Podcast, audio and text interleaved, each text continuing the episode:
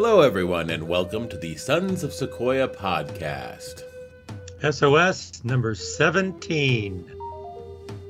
Uh, today, we're going to just be reviewing the week's events. The week of February the 12th, 2021. It was a action-packed week. But before we get into that, I just want to say I'm a big believer in being thankful for things when they happen and you recognize that you have an opportunity to be thankful, to show gratitude. I have an alarm on my phone, and uh, that's what I use for my alarm. I use the same alarm clock from the time I was in middle school up until now, but the phone has finally become my alarm clock. And it's a, you know, newfangled, fancy uh, thing where I just tell Google, Google, set my alarm for 8 in the morning. And it does it and it buzzes and it plays a little song, and then a lady comes on and starts talking. And she says, Good morning. Today is February 12th, 2021. The temperature outside is 3 degrees. And when she said that, I thought to myself, I am so lucky to be inside, under the covers, in a house that has a furnace where the temperature indoors is 68 degrees. And I think a lot of times we take that stuff for granted. But just that little that ro- robot lady telling me it's 3 degrees outside. It's like, wow, I think I should take this opportunity and be thankful for the things I have. Uh, That's very, very true. And to be thankful, all you need is one time or at one extended time period of time. Be outside, uh, and you can't come inside. And you are outside, and you wake up and you say, "Man, if I ever get warm again, mm-hmm. I'll always be thankful for it." Or if I'll ever have food again, I'll always be thankful for it.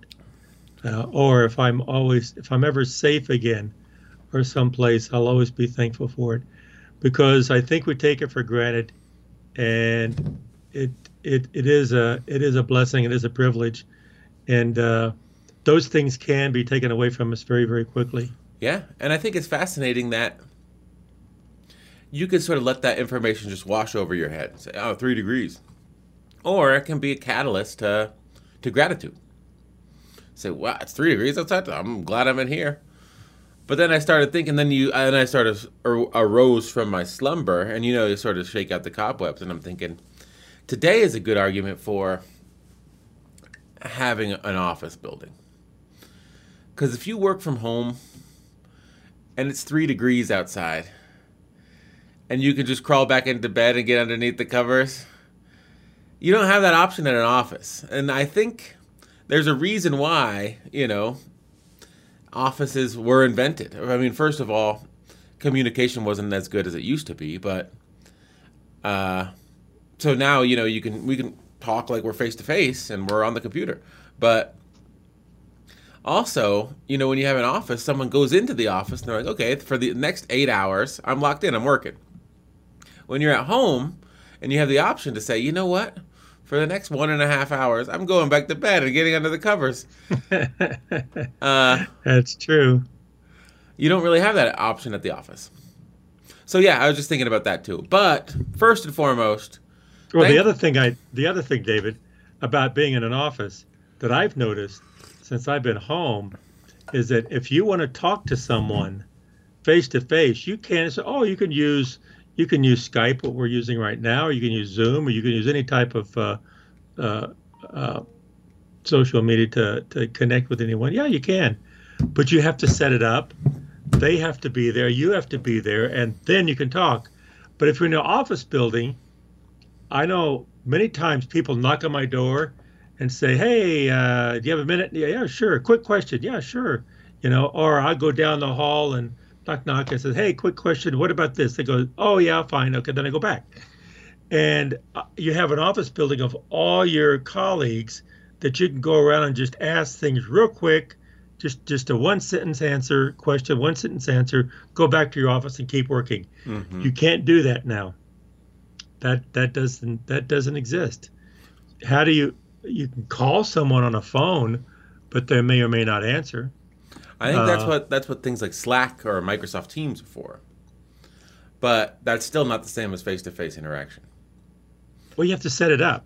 Uh, They have to be there on the at the software. Well, no, like yeah, it's true. They have to be at their computer, but it's like if they're not at their desk, and uh, there's something about like you can get an email and just say I'm gonna just blow that off for six hours. I might blow it off altogether. If someone comes to your door and they say, "Hey, I got a quick question," you can't say, "I don't see you." you know, go away. I don't see you. Uh, you can do that with an email or with a Slack message or In the office, you see someone in the hall.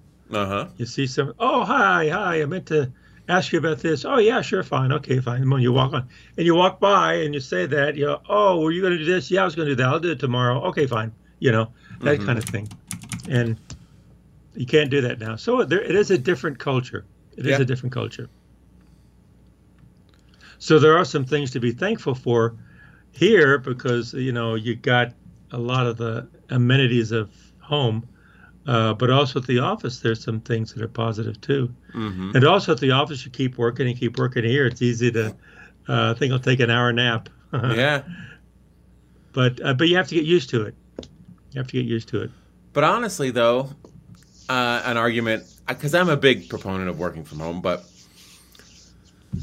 the the hour you spend napping is an hour you might have spent in commute, or an hour you might have spent that someone came to your office door and started jabber jawing with you. You chit chat before you know it, thirty minutes is gone. That happens twice. That's an hour. So I mean, I feel like if you want to take a nap and you're not hurting anyone, you're getting all your work done. You know, more power to you. Hmm. Yep.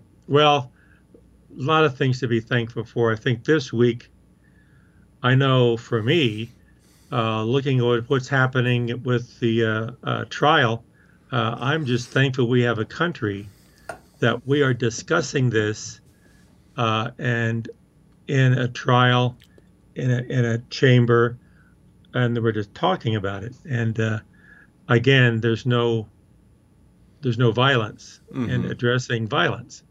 We address violence with dialogue. We don't address violence with violence, and I'm thankful for that. Mm-hmm.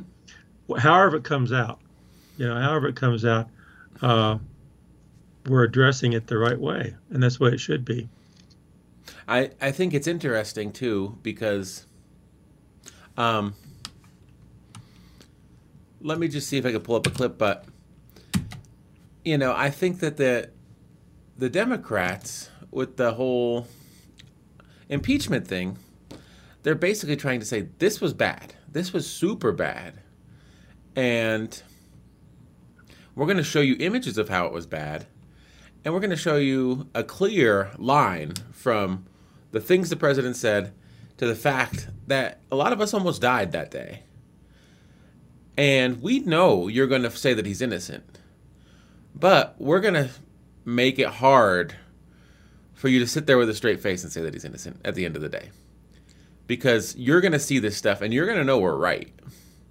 Uh, you're going to know that our argument that the president was in large part responsible for inciting the gang of uh, terror domestic terrorists that broke into the Capitol, that argument is pretty cogent, and you're going to know that in your heart, but you're still going to vote, uh, you know, to get let him off the hook because you have to politically. But it's going to be tough for you, you know. I think we've mentioned this before. That I think what the what uh, the uh, arguments for the prosecution were were the facts. Look what's happening, and then this is what logically your conclusion should be. And I don't know what we're going to see today. Today they're going to start uh, deliberation on the defense side, uh, and also presentations on the defense side. I think what we're going to say is that this is the way we see it, and this is the way we're going to believe it. Mm-hmm. You know, it's just, you can't deny that it happened, and but you see it a certain way. Uh, but uh, getting back to be thankful, I'm thankful that whatever happens, uh, these sides are coming together and we are resolving this with dialogue. Uh, there's some other things to be thankful for too, and also to be wary of uh, with with all of these happening. Yeah.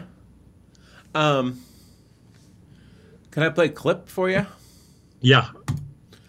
We'll watch this clip. Uh, I think that uh, sort of ragging on Lindsey Graham for being a hypocrite, it's become sort of easy. But this is Lindsey Graham in 1999. Uh, there's a bunch of versions of this. Let me choose one. Uh, Lindsey, I, I like the one that's now this. I think that one's pretty distilled. Where is it? Where did it go? It went away, Mikey. I'll just use the, uh, I'll use the, oh, here it is. Impeachment is not about punishment.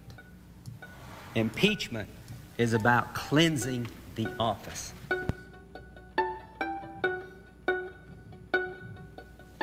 So the point I'm trying to make is you don't even have to be convicted of a crime to lose your job in this constitutional republic if this body determines that your conduct as a public official is clearly out of bounds in your role.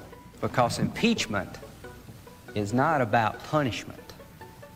Impeachment is about cleansing the office. Impeachment is about restoring honor and integrity to the office.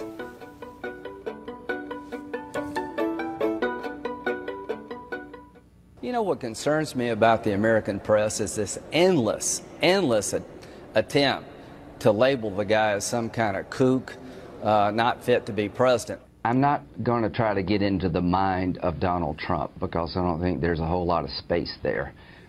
I think he's a kook. I think he's crazy. I think he's unfit for office. And you know how you make America great again? Tell Donald Trump to go to hell. Mr. President, everybody in this room has one thing in common. We all have your back. Oh, my Lindsey, my Lindsey.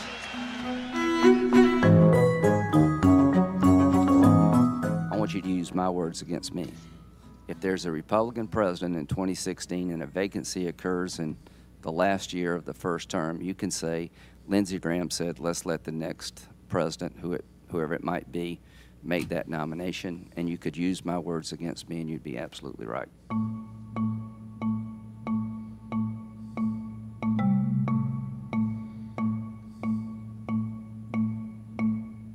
You don't even have to be convicted of a crime to lose your job in this constitutional republic if this body determines that your conduct as a public official is clearly out of bounds in your role. From my point of view, to impeach any president over a phone call like this would be insane.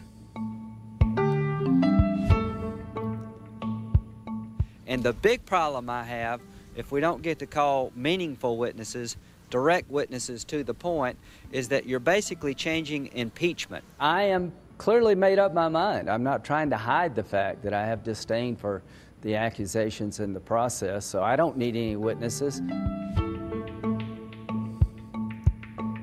Some people have said, I won't vote for impeachment. Some House members have said, I will not vote for an impeachment.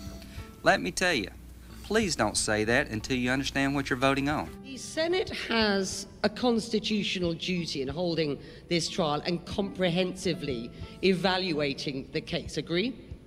Uh, no, it doesn't say that in the Constitution. Members of the Senate have said, I understand everything there is about this case, and I won't vote to impeach the president. Please allow the facts to do the talking. I am trying to give a pretty clear signal. I have made up my mind. I, I'm not I, I trying wasn't to in any pretend doubt to be at this a point. fair clearly. juror here.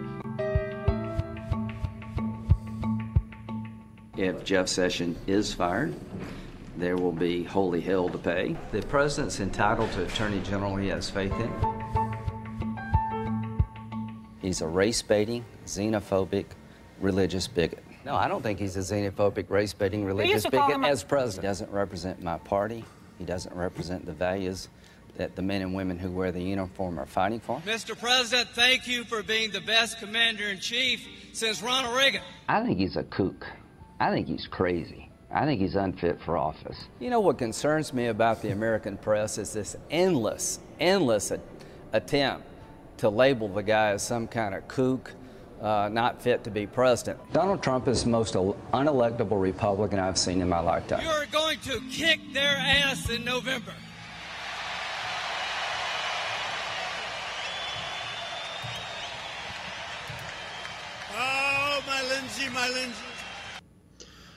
He's still in Congress. He's well. I also feel like um, how can you trust anything that guy says? He's. Uh, I mean, I know that all politicians do this double talk thing, but that's pretty blatant. Uh, He's still in office. mm-hmm. He's still in office. Yeah. Well, one thing that troubles me that that was really good, David. That was that was revealing, and I think uh, uh, we would never have seen this today if it wasn't for social media. Mm-hmm. and ability to pull up the you we you were be able to pull up these things and look look at this you know and pull up the video. And uh, this this is new. We have we've never seen that before uh, i mean in history. Uh, one thing that bothers me that i've been thinking a lot about about this this trial is that uh, it's it's so much more so much i hope i can say this right this trial is so much more than Donald Trump. It's so much more than the the coup, the ins- insurgent insurgents, the the coup, the overtake of the government, the changing of our process uh, by the mob. Uh, that that uh, again they said and they, they showed how he called them, he he incited them, he sent them, he pointed them, and they went and they did what he said fight like hell. And they did. And uh, it's much more about that. I think it's more about the integrity of our system uh, of our democracy uh, and also of the republican party. I think in order for our country to be healthy we need at least a two-party system uh, and the republican party is going to be hurt by this, and the our country is going to hurt by that internally and also externally. Our allies, what are they going to think of this? Also, the third, the the the countries that are trying to do democracy that point to the United States as a as a model, it's going to hurt them. In other words, so these people are going to vote have to think much more than just what happened on January 6th much more than what the arguments were uh, coming up to the the uh, the uh, rebuttal uh, from the the defense side and their vote. Much more than that. It's how are these people who are in charge of this government going to respond to something that other countries see, and we've seen it over and over and over again bloodshed, violence. That's how countries are taken. And wait a minute, America wasn't that way. But if America tried and they failed, and they say there's nothing wrong with that, or there's something wrong with that, but we're not going to punish it, or uh, we're going to move forward and not do anything about it, all of a sudden, that to the other countries are condoning those those types of insurgencies and coups, Mm-hmm. and we're going to see more of them. And I think there's a great responsibility on our congressmen uh, to think about what are the implications of where they are and what they're doing. It's not just about their seat back home. It's about the future of our country and it's about the future of democracy in the world because the world is watching. When this happened, how many countries, our allies and even other countries, either made comments and statements about it or they turned around and they started uh, violence and they started insurgency. Like Myanmar. How many times, like like Myanmar, and there's other places too that are that are that are mold smoldering, and they're going to start moving in this direction, because the the side that says no and the side that says yes, and okay, uh, where's your model? Yeah, well, And- where uh, a democratic outcome of an election isn't appreciated by the people with the hard power. And they say, yeah, they may have voted, but all we have to do since we control the military is say it was rigged. And then let's march our troops in and arrest everyone that won the election. And then say, Yeah. we're going to put in the people that actually won the election, which is military generals and colonels. And the thing is, they now have a model for that behavior. They do. And you say, it was stolen. Uh, no, I can show you where it wasn't stolen. That's a lie. That's a lie. It's false. It's false reporting. It's a lie. What I say is true, and I have the military, so or I have the mob, and so I'm gonna I'm gonna have violence to become uh, to take over this country.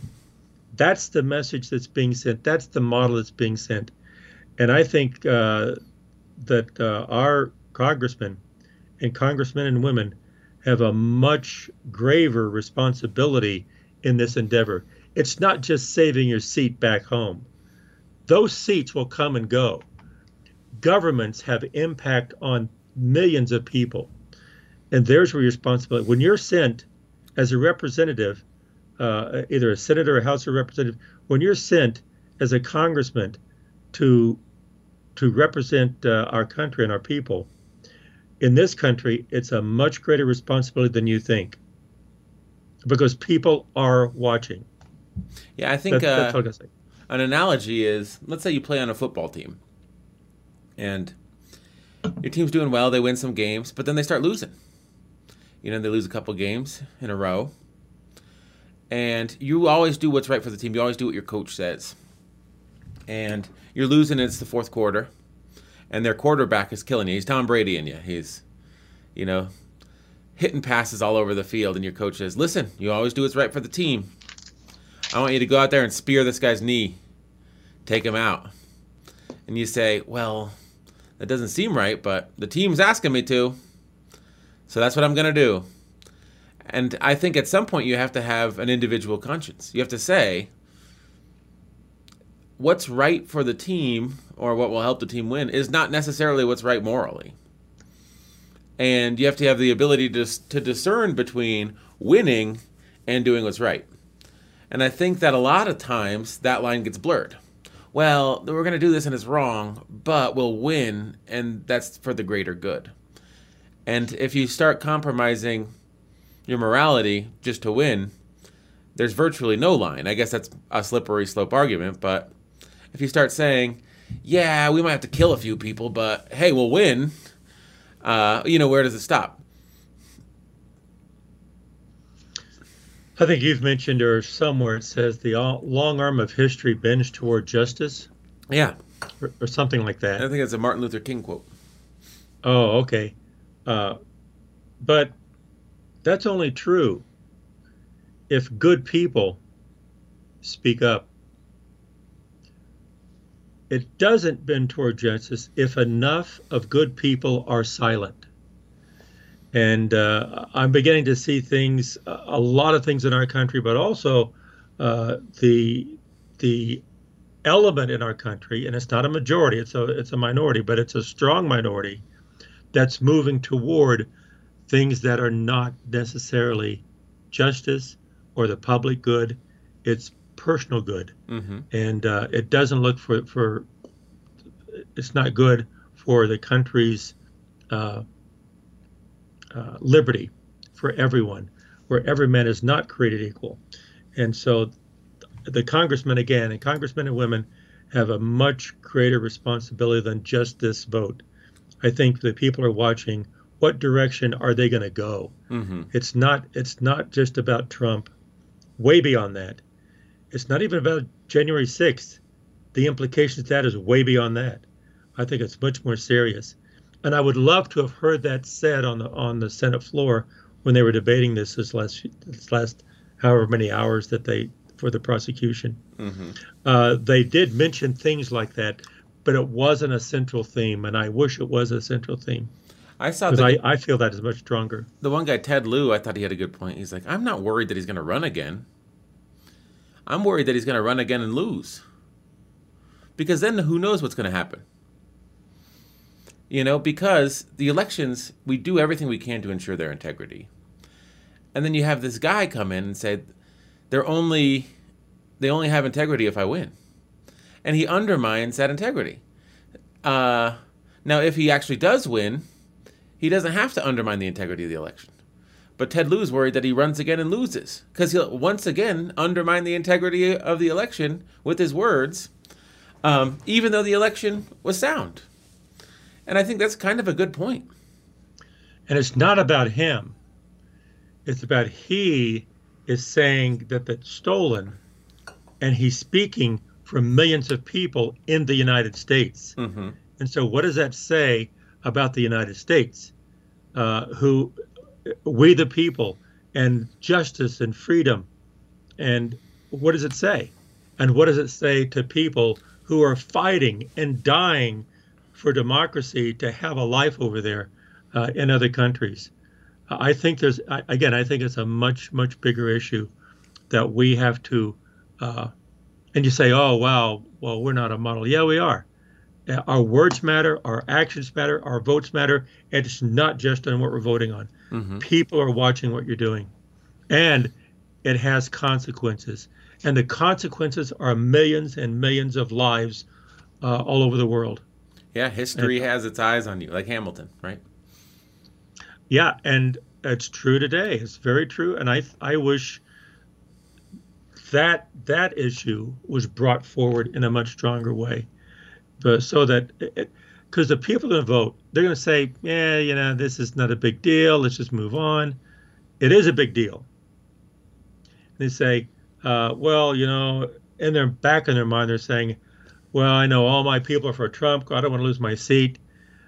Losing your seat, they come and go and we're talking about one person you putting yourself above uh, the good of of people 100s and millions of people i don't know. Uh, of course uh, people can look at it different ways. They and it's not what they it's not what the truth is. Not what the logic is. It's what do they believe? Mhm. well let's back up and look at what do you believe is the greater good?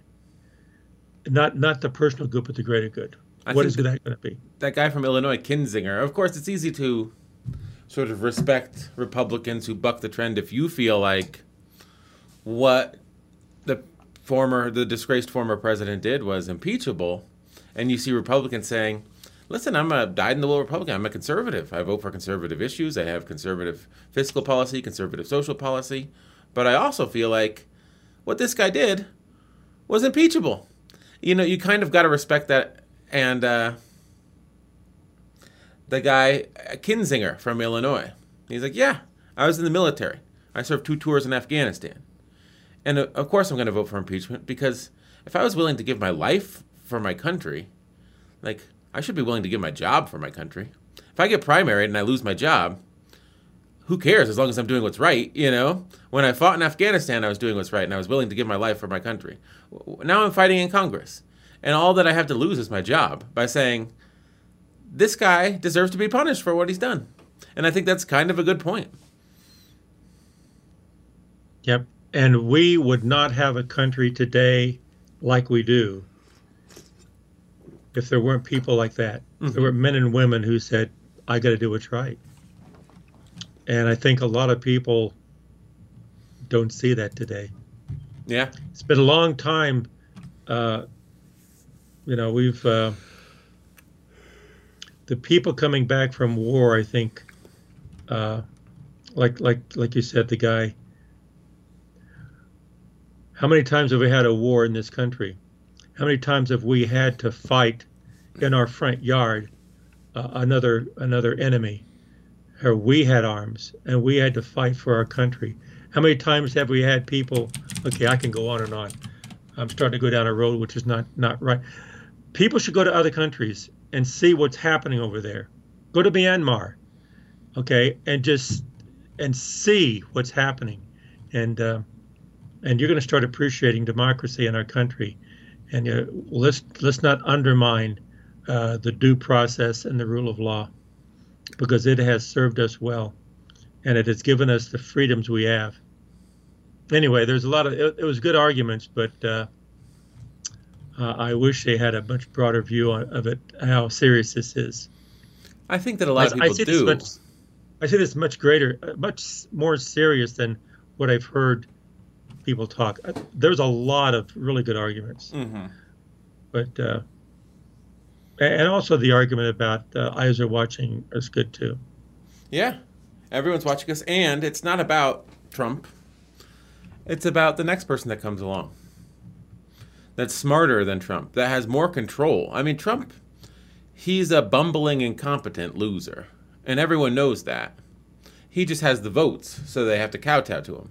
Well, what if someone had the votes and they had to kowtow to him, and he wasn't a bumbling, incompetent, obese loser like Trump is? That would be dangerous. They could effectively take back an election. Uh, they could do what Trump couldn't do, which is win. You know, if there's one thing Trump can't do, it's win because he's a stone cold loser. But what if someone were capable of winning, unlike Trump, who can't win because he's a loser? You know what I mean?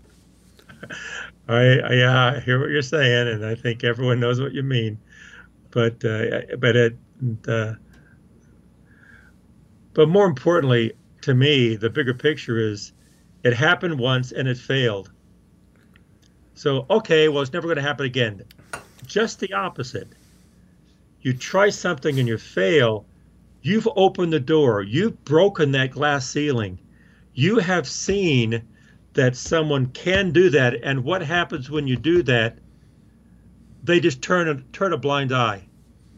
So you know it's going to happen again and you know it's going to be organized next time.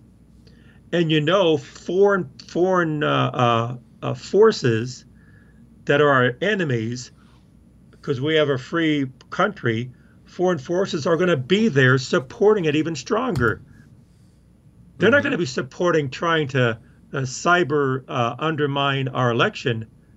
They're going to support trying to have an insurgent against our capital. You know they're going to do that. You know that's what they're thinking right now. Look at this. Why did so now we're moving in this direction? There's another milestone. There's another milestone. There's another milestone. And that's exactly how they're thinking.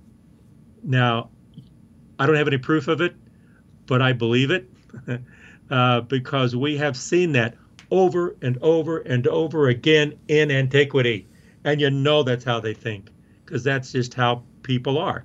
Yeah. And how many how many enemies do we have out there that are thinking that way? How many enemies have already tried to undermine our, our democracy?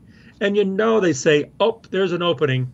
Now we're going to start uh, moving in that direction."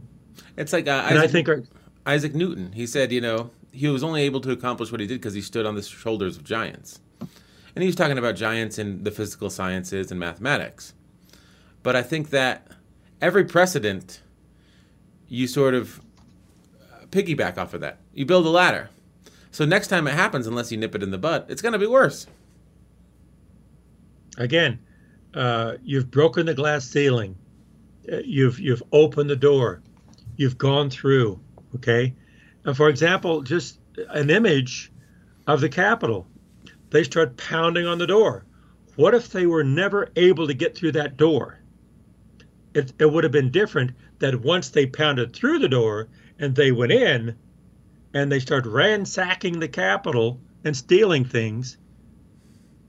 Is that going to happen again? hmm And if they do that, then are they going to go further? Of course they are. That's why they're there in the first place. Okay? And that's physically. Now, uh, legislatively, if you can have a have a attempted coup, it failed. They voted anyway, and then they vote to say, "Don't do anything about it. Don't have any negative repercussion of that happening." You know it's going to happen again, and I Mhm. and it was sad, but I wish it would have been emphasized more because it's not about Trump. It's not even about what happened. It's about what's going to happen next. You have to put the kibosh on this right now and say, no, everyone is in agreement. This is our country, and put a steel ceiling, a steel fence right there. Don't do that again Yeah. I because saw it's going to happen again. I saw a YouTube video with the lawyers of this guy. Do you remember this guy? Yeah, uh, podium guy, and guy. Yep. and his lawyers were saying, "Listen, you know, he just made a mistake. He's a family man. He's a family man, you know, and he just needs to be shown some lenience."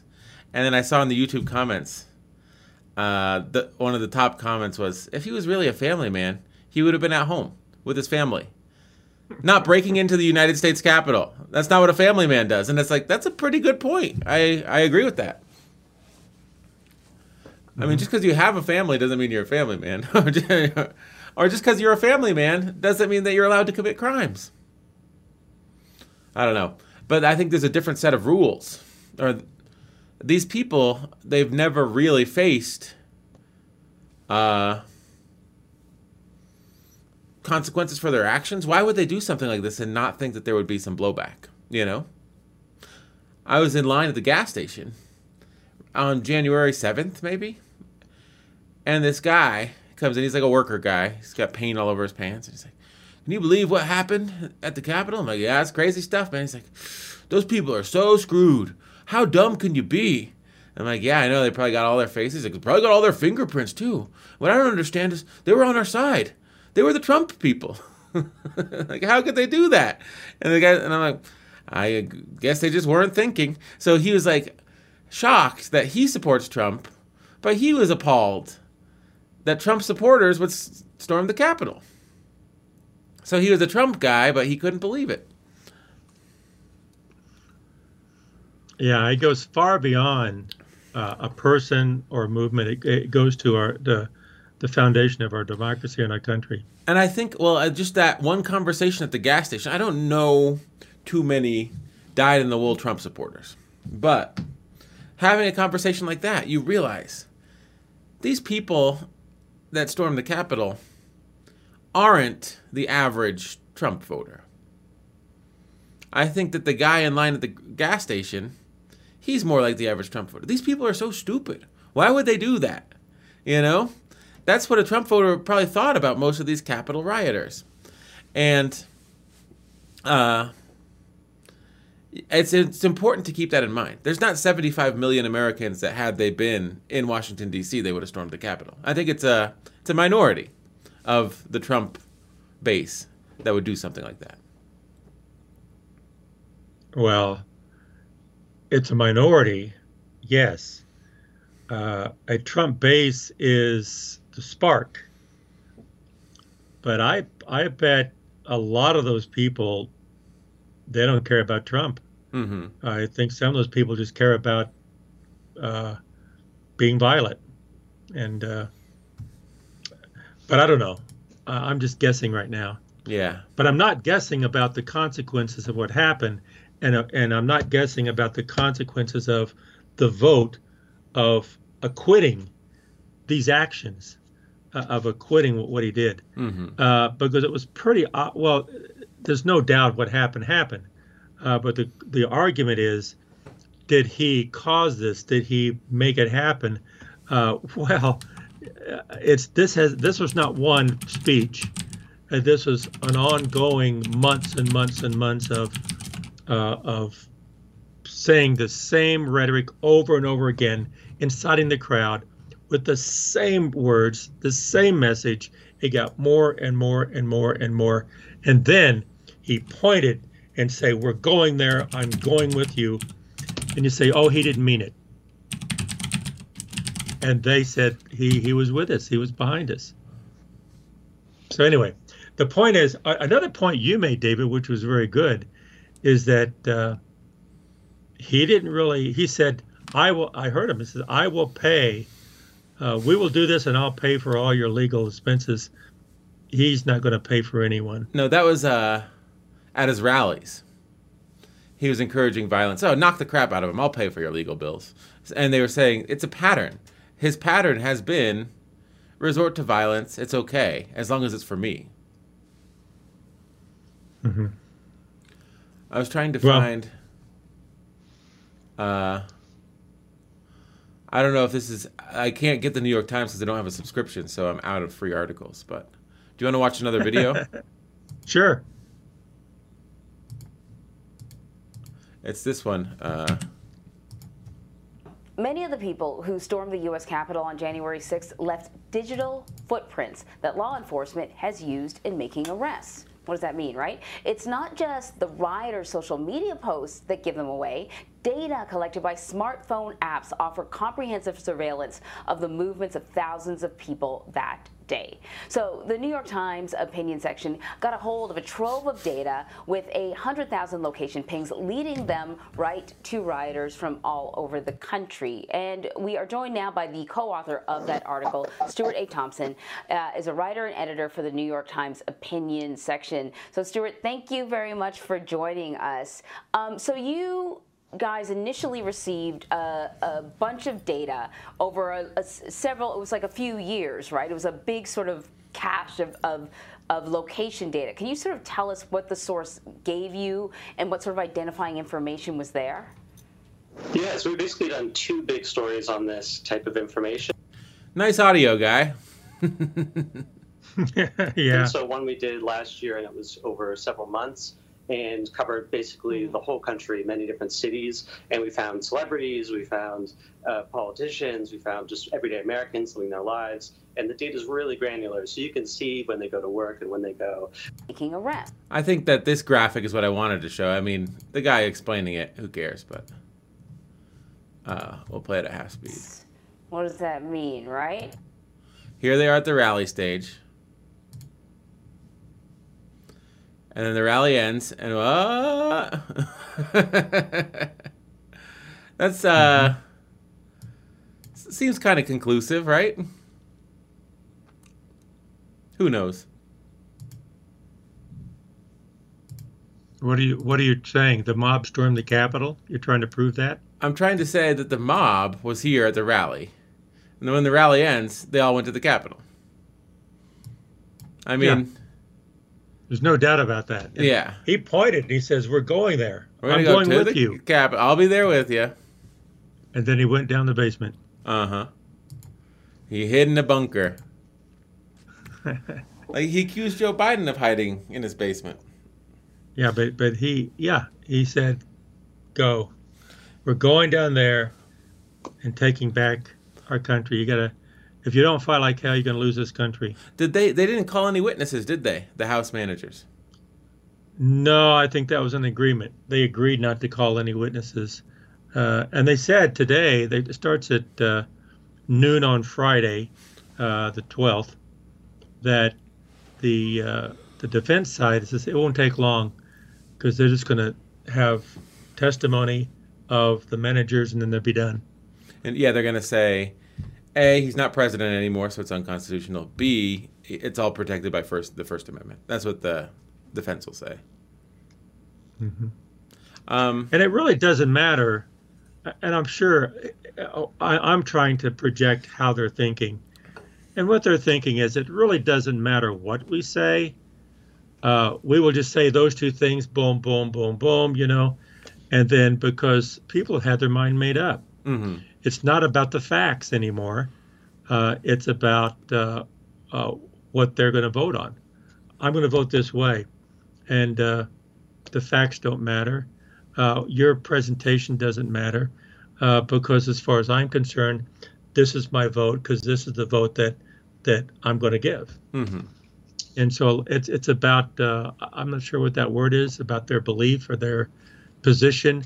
It, you know, don't confuse me with the facts. I know what I'm thinking. I know what I'm going to do. Mhm. So, and that's why it's going to be quick, and they probably will. And say my my thesis is that the consequence of this is going to be much greater down the road than we can imagine, and not just at home, all over the world. I've said it many times. I don't need to say it anymore. But there's uh, yeah, there's there's already uh, backlash against democracy. I feel like the ascendancy of China, and they're exporting their model through uh, a program called the Belt and Road Initiative.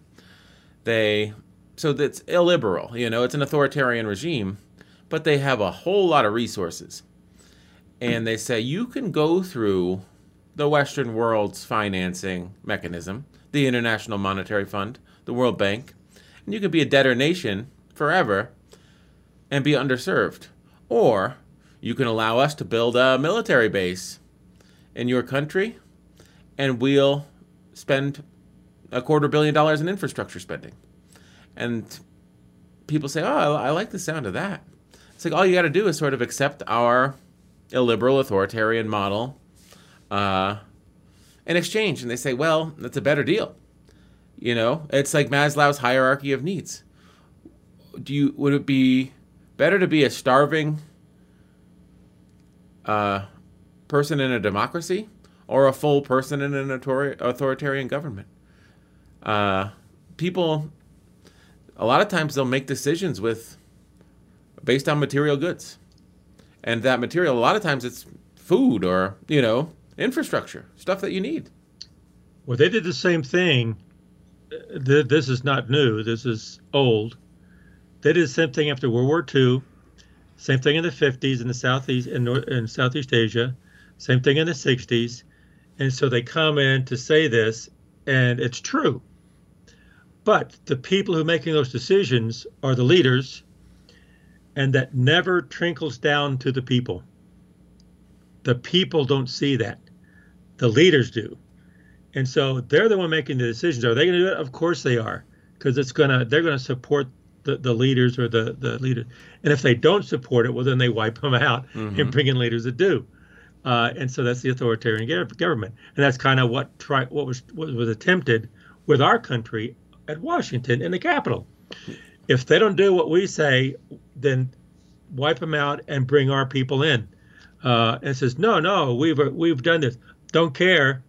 I don't care if it was legal. Uh, this is what's going to be right. Might mm-hmm. makes right. Uh, and so they've tried that over and over again. And uh, when it does work, when they do take over, it doesn't get down to the people, and the people are not better for it. Even the people who were instrumental in making it happen, the revolutionaries, they are not the one that benefit for, mm-hmm. from it. How many people with a flag at the beginning, and all those people, how many of those people are running the country? They don't do it. Look at history. History will repeat itself over and over and over again. One thing that doesn't change is people. Yeah. Uh, I want to see if I can find this quote. It was from a book I read uh, Milan Kundera. Uh,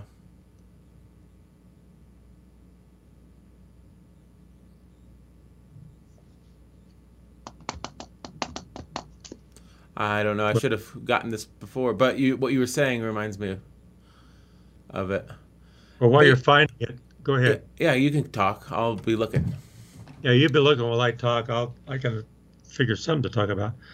But the uh, uh, this is just going to spur uh, that type of uh, totalitarian government uh, all over the place, and they're going to be look. This is just supporting that, uh, and I, I, don't think a lot of the people in Washington don't see. well, a lot of the people who vote don't see that. some do, and they're trying to say, "Look, this is important," and others say, "Don't care." don't care. Uh, my constituents uh, believe that the election was stolen, and that's how I'm voting. And some people are crying, crying and saying it's much bigger than that. It's much more important than that. It's about our government's future.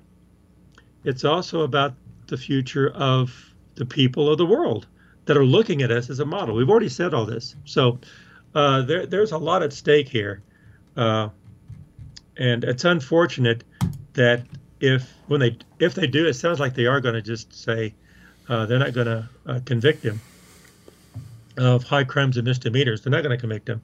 Uh, well, that just is going to make it much harder to move forward. Uh, and I think there's enough good people who smart people, good people in this country and in the world, uh, they're not going to let they're not going to give up. Uh, they're going to keep going. Did you find it, David? No, I did not. It's just about um, the the sentiment of it is there's different types of people in this world. It's exactly what you were saying, and of course I'm going to butcher it, but It was during the Prague Spring of 1968 in Prague uh, against the Soviets, and the Soviets brought in their tanks and crushed the rebellion. But the lady, she was out there taking photos and stuff and selling them to the newspapers, but she realized, you know, there's different types of people in this world. There's people that have to be in the streets, and those aren't the people that end up winning the day when the revolution's over. Uh, right. It's a lot of the people that are sort of in their homes deliberating, or you know, in back rooms and offices, deliberating in smoky, you know, with beers, talking about what's going to happen next. They're the ones that make the rules. The ones in the streets, they get cut out of that process. Every um, time. Yeah. Every time. So, but we saw that in the '60s. We saw it in the '40s, in the '50s, in the '60s. We've seen it again. You can go even back in in history. Mm-hmm. Now, when he's found innocent, of course, he's lost his mouthpiece, the president, the disgraced former president, uh, two time loser of the popular vote, lost the House and Senate, lost the presidency, uh, fair and square. but when he's found innocent, do you think that he has lost his mouth, mouthpiece, but do you think that he'll say total exoneration once again? This was just a witch hunt. Yep, he will. That's his. That's his mo. That's his modus operandi. Mm-hmm. He, he will do it that way because it works for him. Mm-hmm. You know, it works because these things do work.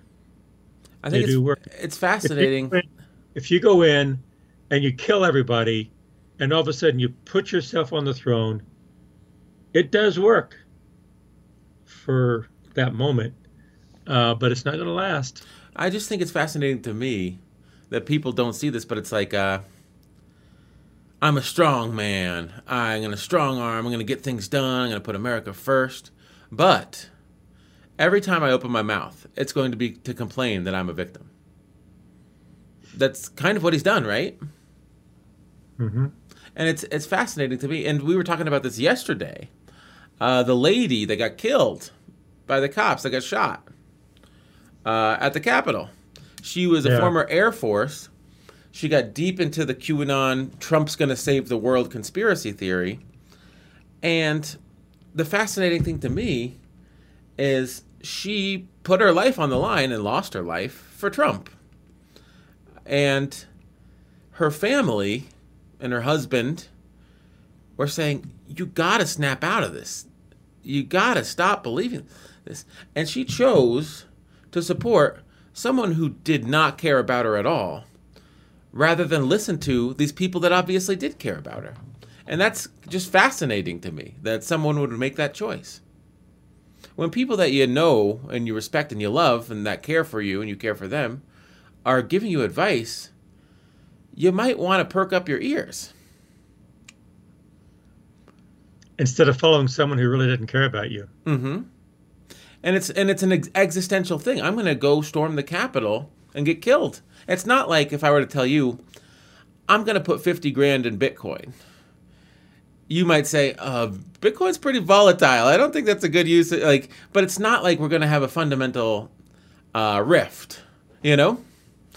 Uh, but if I were to say, I'm going to join the Moonies and move to Korea and uh, get married in a mass wedding, you might say, listen, I think that would negatively affect your life. you should not do that. And I know that you care about me more than Sun Myung Moon's son, I think he runs it now, does.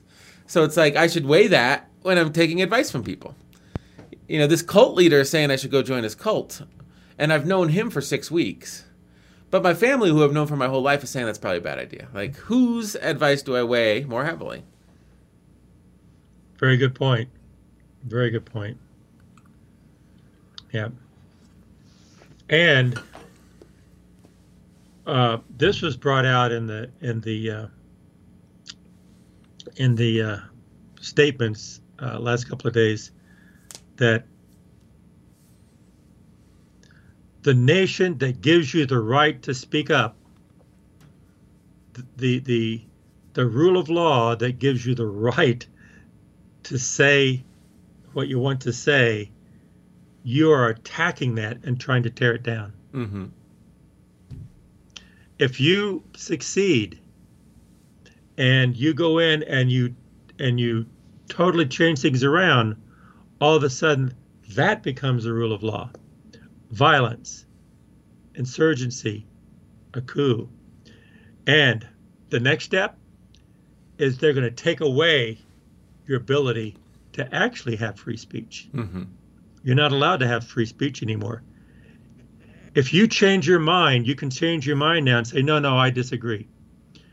But if you take down the government that gives you that freedom, you no longer have that freedom. And you can't say, I agree or disagree anymore.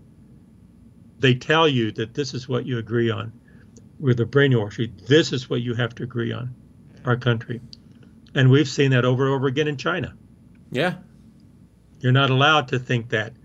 They'll bring you in and they'll say, you have to believe this way or you'll never get out of prison. Yeah, there's a memes like Chinese government job interview. It's like, what do you think about the Tiananmen Square massacre? Like, I don't think uh, you're hired.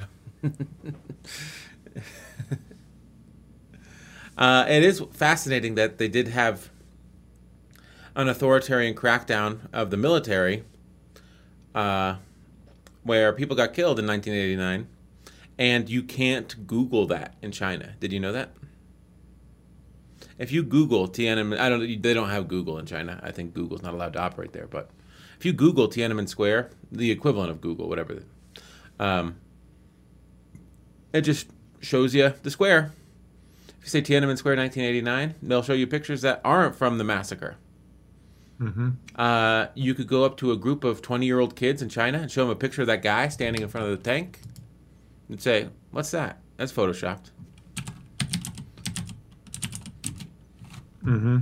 Uh, this guy, this famous picture. Let's see. Images. Yeah, I know. What you're, I know what you're talking about. The guy standing in front of all the tanks. Yep. Uh, this Um, guy. Which, while you're finding it, yeah, there you go. Right there. There you go. Uh, uh, kids in China. Uh, they don't, they've never seen this. Isn't that fascinating? So, um, I think that you know, there's this outrage on the left that says you know Trump has to be found guilty, but on some level, entering into the record all of the stuff about January 6th, showing all of this footage, putting all of this together, airing it on national TV, having it go onto the internet where it's forever. That, in some way, is doing a, a duty and a service to the nation as well. Don't forget I that this happened. I agree. Actually, when they were saying uh, don't have this hearing, uh, my first thought was uh, the vote is important to say we're we're, we're putting this down. We, we think this is not right.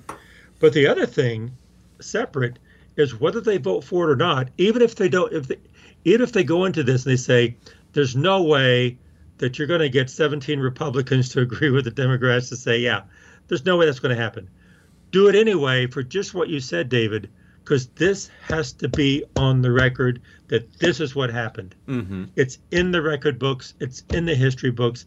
This happened. And then our country, uh, actually, a majority, uh, we did not have two thirds majority to say that it was wrong.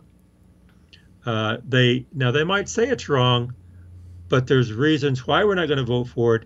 But again, it's of record Mm-hmm. and and it has to be part of our history uh, because because it's true. You know, history should really be based more on truth than what they want you to believe. Truth instead of belief.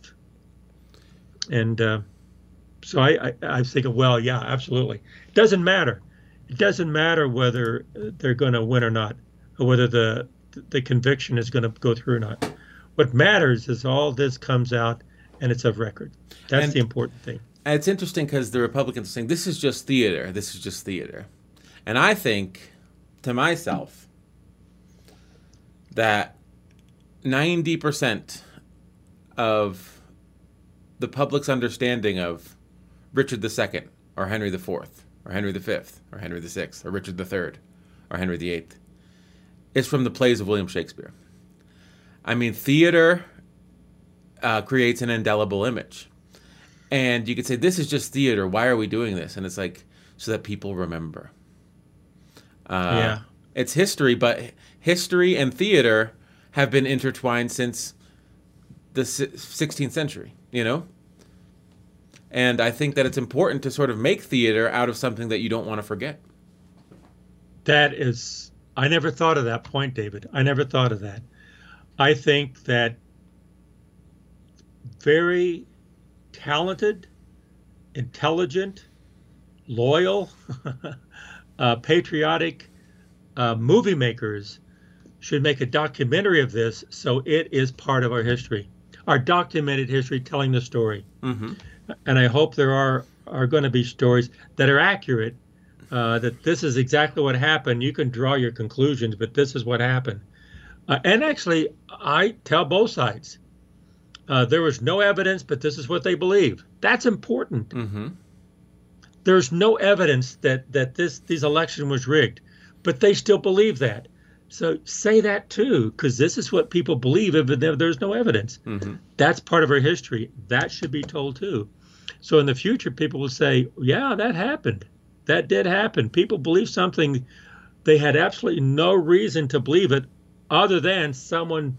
Uh, president Trump said at the time he was president, he said, "This happened," and ever and all the states and everyone said, "No, it didn't happen." But I believe this one man and, and not not our country. Mm-hmm. So I, that should be part of it. I never thought of that. So Yeah. may I think there should be some movies and documentaries, documentary and actually movies on it. But the trial itself, even if the trial is theater, that's not necessarily a bad thing. That's what no, I'm saying. not at all. Not at all, because the trial is a controlled environment where you bring uh, facts and arguments, Mm-hmm. and hopefully the arguments are based on the facts, and sometimes they're not. They're just an argument. Appeal to emotion. We talked about fallacies. Mm-hmm. Appeal to emotion. A lot of the facts were appealing to the emotion, but then the argument was the emotion. But the facts are facts. Yeah. Well, Anyway, I, th- I think I think we've solved all of the nation's problems in this hour. Well, we talk about this anyway when I put on the air. when I make a uh, make a uh, my, when I document what we have to say. Yeah, it's true. Uh, I think it's going to be fascinating. You know, who knows if anyone will hear this episode, and who knows if anyone will come back to it in ten years' time. Hey, maybe by that time I'll be a successful movie star, and I'll lose a role because they'll find a two-minute segment where I'm saying disgraced former loser President Donald Trump, and they say, you know, President uh, Donald Trump III found this clip in the United States of Trump, and you're not allowed to have a job anymore. Donald Trump Jr. Uh, drug, dug up this clip. I don't think that'll happen. I don't think that they're going to be a political dynasty. I think that, honestly, the father, the president, Donald Trump, has most of the juice. And I think that taking away his Twitter, uh, it's having a big effect. You know, people still think about him, but he's not on the front of everyone's mind, and he can't control news cycles like he used to because he doesn't have that ability to message. Now, people are also saying he's laying low until after the trial, because if he comes out and does something outrageous, it'll hurt him in the trial. So we'll see. We'll see next week or the week after that when the trial's over if he'll try to come back into the public eye. Oh, he will. That's just his personality. But Twitter's new, Facebook is new, social media is new. All this stuff is brand new. And that's why people said, oh, I didn't realize this could happen at this level. Uh, it says, yeah, there's a lot of smart people in this world. They're going to say, we have to do something about this. They've already uh, uh, they've already pulled uh, him and, and not allowed to uh, sanction, sanction his uh, his comments. But uh, uh, that's not about Trump. It's about uh, how do we monitor uh, all this information going out. So that, they're going to be, they're going to be that's going to change. That's going to change too. Yeah, some people would argue you don't monitor it. That's the point.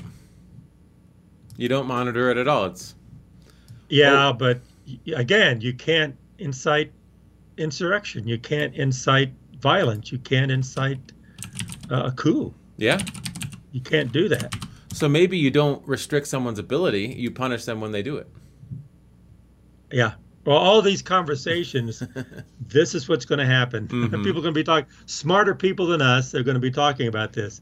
And what I've learned in my decades and years is that it's not about a smart person, it's about smart people. Mm-hmm. You have to get a lot of people together, and we need each other's uh, combined intelligence and combined arguments and decisions uh, to make something like this happen. I think the strength of our nation, which has been said many times, is we the people, but not only we the people in voting, but also in making decisions. And that's why I have all these people in Washington. And uh, we need to listen to all sides, uh, but have a mechanism to where once to where we have uh, uh, we have a, we have to have a mechanism to where everyone can speak, but we move in a direction where everyone has the the uh, freedom to speak. Okay, well, I think that's a good place to wrap up. Let's just end where we started. It is five degrees outside. Yeah. Uh, actually, usually this Friday in review, we talk about what we did this week on Superstition, The Vast of Night, which I recommend. Mhm. Uh, it's good. It, it's a well done movie. Uh, we talked about the animal list. Well, let's do that again next Wednesday. We'll do another list just for fun. It is We fun. have- I enjoyed th- fun. I think that was my favorite episode we did this week. Was when we did our animal animal list. Yeah, it, just, it doesn't. It just doesn't matter, which makes it so much fun. Then what was yesterday? And, uh, uh, Matthew. Oh, And yeah. We talked about talking about Matthew, and that was kind of disjoint, you know, going back and forth. I think next next week we'll talk about the last part of Matthew, the Gospel Project. Mhm. I think we'll be more focused, and it'll be it'll be it'll be good. So next week, whatever we do, all five days is four days. It's going to be good. It's Yeah. going to be fun. Well, I think it was fun to talk about impeachment, and we, I mean, I think we re- hashed out those four subjects in the first four days of the week pretty well. So it was kind of new to get our ideas about uh, impeachment. And I, I mean, I think my opinion is he's going to be found not guilty or whatever. They're not going to find 17 Republican votes, but I, I take the view that uh, if it is theater, sometimes theater is a good way to sort of uh, get the history, the actual history, into people's minds. People will remember it, and when they point to what happened, they may point back to these video packages that the Democrat impeachment managers put together. Uh, it'll be an easy thing to say, "Oh, a group of Congress people put this together. Look at this; it's a video package from the impeachment." That's the history, and so it gets entered into the record, and I think that serves a purpose in and of itself. I think the managers, managers did a good job of documenting, but I think people who they devote their lives to making documentaries and, and to making movies and uh, to communicating, uh, who are who are, who are are brilliant and talented in that area. I would like to see some movie makers take what the managers did, which is extremely good, and create a different kind of version, which is more, which is impactful in a, uh, what am I trying to say, uh, a movie sense, a literary sense. Mm-hmm. So they they laid out the facts very very well. Uh, let's lay out the facts in a more of a, a literary sense or a liberal arts sense. I think So that, I, I, in the future. I think that's a good place to stop. I think we solved all of the world's problems. And uh, do you have anything you'd like to add? Well, if we're ending, I just want to say, tell everyone out there, the Sons of Sequoia says, say, uh, we say, keep on talking, but listen more than you talk. Bye.